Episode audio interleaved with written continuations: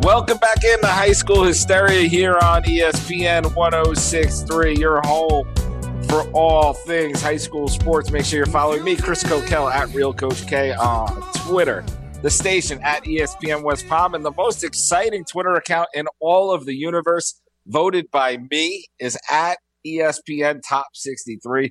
As you get your local sports highlights, whatever the big local sports story is, and just some shenanigans from either myself or our trusted voice. And of course, our trusted voice is brought to you by TrustBridge, the trusted voice in high school hysteria. Again, brought to you by TrustBridge. TrustBridge C Star program provides a free grief support to children and teens throughout our community. Visit trustbridge.com for more information. Again, that is trustbridge.com for free grief support for children and teens throughout our community. And our trusted voice this week, and really my trusted voice in life, is Brian McLovin Rowitz from WPTV. Brian, formerly of the Evan Cohen Show. You'll hear him popping on radio whenever there's a big event going on in the world. Follow him on Twitter at B Rowitz. All right, Brian, you're my trusted voice, right? I, I what you tell me. Did I make the right move? I'm trusting you to have Dean Thomas on the show last segment. Um, that's a gutsy move, but it does bring some star power. He is a man that is all over the place. That is, you know, very in demand. But he is also a man that last night at our uh, big shindig, Jordan Sherwood uh, Bon Voyage, uh, was wearing a French fry on his shirt. So, do as you must with that information. Yeah, that's not really the t- the tease I wanted to go into. The fact that I did not realize that he was a Port St. Lucie grad. yeah, like he's he, Port St. Lucie's finest he's one of our local stars in the area. He's now a UFC commentator. He's a co-host on Josh Cohen and the home team. I mean, the guy's just doing big things, and he's from our backyard. Well, I think the big thing with him right now is at what point I think it's him and Rick Ankiel that are the stars of Port St. Lucie from the athletics field. So, at what point can he possibly, per, you know, surpass Rick Ankiel? That's done so much in his career that it's pretty known name in baseball. Is Dean ready to take that next step? Is the real question he's getting there. Another person who he trains and uh, is part of his fighting team is going after Khalil Mack's title at Fort, Fort Pierce Westwood. I also learned last segment. Of course, you can hear all this with Dean Thomas on High School Hysteria on the High School Hysteria podcast, wherever your podcasts are found.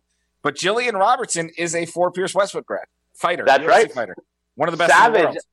I want to say Savage actually went to school at the same, uh, possibly the same time as Khalil, or like they might have missed each other, but by one, was, one year. Okay, so yeah, so they were at in, on camp at the same time, but yes, she's another one that's moving up the ranks. You look at some of the UFC record books; she's got a lot of those, you know, fastest finishes, most finishes, things like that. She's pretty legit. Dean knows how to pick the stars, and I guess sort of make the stars is sort of what he does. And if you're going to look for stars, I mean, again, Port St. Lucie High School, Fort Pierce Westwood High School, it's all right here on the Treasure Coast. We cover that in high school hysteria, but you also cover that on the TV end. This high school season has wrapped up. It's been an interesting one with COVID, but you guys still covered so many high school sports and so much high school action. What do you do now? It's summer. Do you feel like you're going to be wandering around high school baseball fields and football fields just looking for people? Yeah. it, it is always that weird time. It's weird that high school is done because, you know, it definitely was the oddest year ever of high school coverage, mainly because there were plenty of nights where we didn't know if a game was going to happen. I think the closest we got was maybe 45 minutes for a kickoff, get a call from an AD saying, hey, positive test on the other side, no game tonight. So that was its own uh, challenge each and every night uh, covering high school, but we still wanted to be out there as much as possible. But the the benefit, the joy of this area is that there's always something going on. I mean, there's Olympic baseball qualifying going on right now. Willie Rope is just in town, you know, hanging out with little puppies this week. Like, there's still so much going on. There's going to be golf events. There's going to be tennis. And a lot of these high school kids, they can start going to camps today. Like, I went to Willie Taggart's camp this morning where finally they're able to host high schoolers at their new facility, which they haven't been able to do because it opened in 2019. And by the time recruiting came along, they weren't allowed to do that. So there's so much going on all the time. It's hot out there, but you get you get over it and you're able to go through different things. And you guys killed this year in, co- in the coverage. How many different football games do you think you went to this year? Uh, as a team, somehow, some way, it worked out. It was an even 50 games we went to this year. That's crazy. That's a lot of games for a short season. yeah, exactly. And this was something where you know we're trying to make the most of it. Like I said, there were plenty of nights where we had it all planned out. We're like, hey, we're gonna hit this game and that game, and then that game gets canceled, or they're playing earlier. You never really know, but it's nice to sort of set that bar and say, hey, this is what we do. We want to be out there. We want to see as many kids as possible. So it was a weird season. You know, some teams only played four games. Some teams only played two games somehow during the football season. But looking forward to get back to a semi-normal season moving forward. You also went. It seemed like we made as a team. We went on a concerted effort to make sure we included all other sports. How many different sports did we cover this year? Because this is going to be the. This is, you know, you're the big dog at TV. I'm going to just put it out there, and it okay. seems like this is going to be your. No, is that not right? Oh, well, yeah, I think so. Yeah. um, this seems like it's going to be your plan going forward, where you want to highlight some of these other sports that maybe haven't gotten the love in the past from anyone in the area, because football has always been the dominant king. I feel like we're going to still have our same top of the level football coverage that's better than anywhere else, but yet you've expanded to cover everyone better than everyone else. Yeah, so in terms of the spring and the winter, we hit up we did at least one story on every single FHSA sport offered in the spring and the winter. So going out there doing really everything, wrestling, weightlifting, cheerleading. We had state champions at Park Vista and also just trying to get out to a lot of these state championships. We had teams go on runs and when we were able to get there, we got there. Track and field, flag football, lacrosse. So I agree with you. Like there still is so much talent. They deserve the coverage just as much they're appreciative of it because, like you said, there really isn't much else in terms of coverage. So it was cool to be out there to get all those different perspectives because a lot of them, the spring and the winter, they didn't get to play at all last year. Like mm-hmm. football, while it was different, they at least got to play. A lot of these sports were like, hey, you played two games. Sorry, season's over. So there's a lot of, hey, let's appreciate the moment. You know, our seniors last year didn't get to go through this. So it was nice to be able to sort of pay it back to them and give them the coverage they deserve. Brian Rowitz WPTV joining us here on High School Hysteria. Brian, I am a football meatball though. So you're going to uh-huh. talk about the other sports, and I'm just going to transition right back to football. we have our top 63 event this year, and I was looking at our, our account at ESPN Top 63. It looked different. No one else told me it was going to look different. What's happening?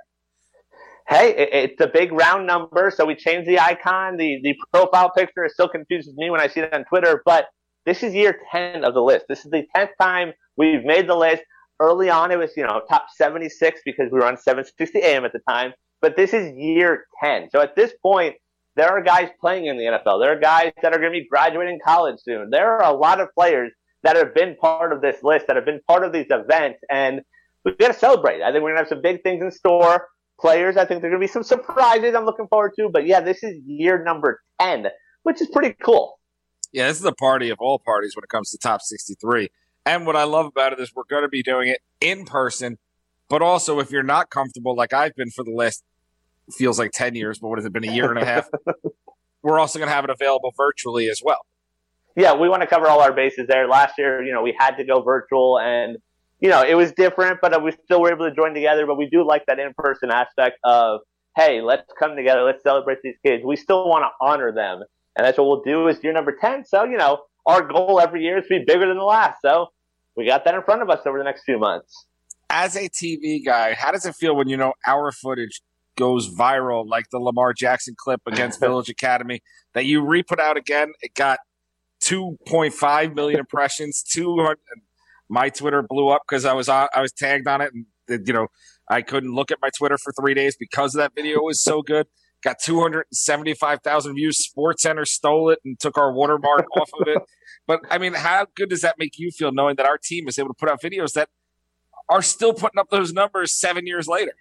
Yeah, I mean, it's pretty awesome. I think it's the ultimate sort of reward of like the pat on the back saying, hey, we did a good job with that. I mean, just recently, a about to be Pro Football Hall of Famer and Edgerrin James sharing our stories because, yes, it's about his son Eden James from Treasure Coast, but to see someone like that who's been covered his whole life, going back to the days of the U, saying, "Hey, look at this story that was done by you know ESPN 106.3 and WPTV, Tyree Smith out there." Like, it's pretty cool to see that sort of stuff, and especially from names and guys like that that we've you know watched for so many years playing football. Brian, I appreciate the time. I appreciate you being our trusted voice. Brought to you by Trustbridge. Go uh, do some work now. It's time for you to stop hanging out with me and go produce some news. Okay, bye. That was Brian Rowitz. Make sure you follow him at B Rowitz. More importantly, follow at ESPN Top 63 to see all the work that him, Keely, Theo, Tyree, they put in over there to make sure that we are sharing with you all the glory and all the activities that you are putting forth. You guys do the effort. We just tape it, we just share it and take the credit. That's how we roll. I'm going to take the credit for all the good points that are made on the midterm exam coming up next. Even if Joe Rigotti's the one who makes them, it's my show, so I'm going to take credit for it. So stay right here on ESPN West Palm.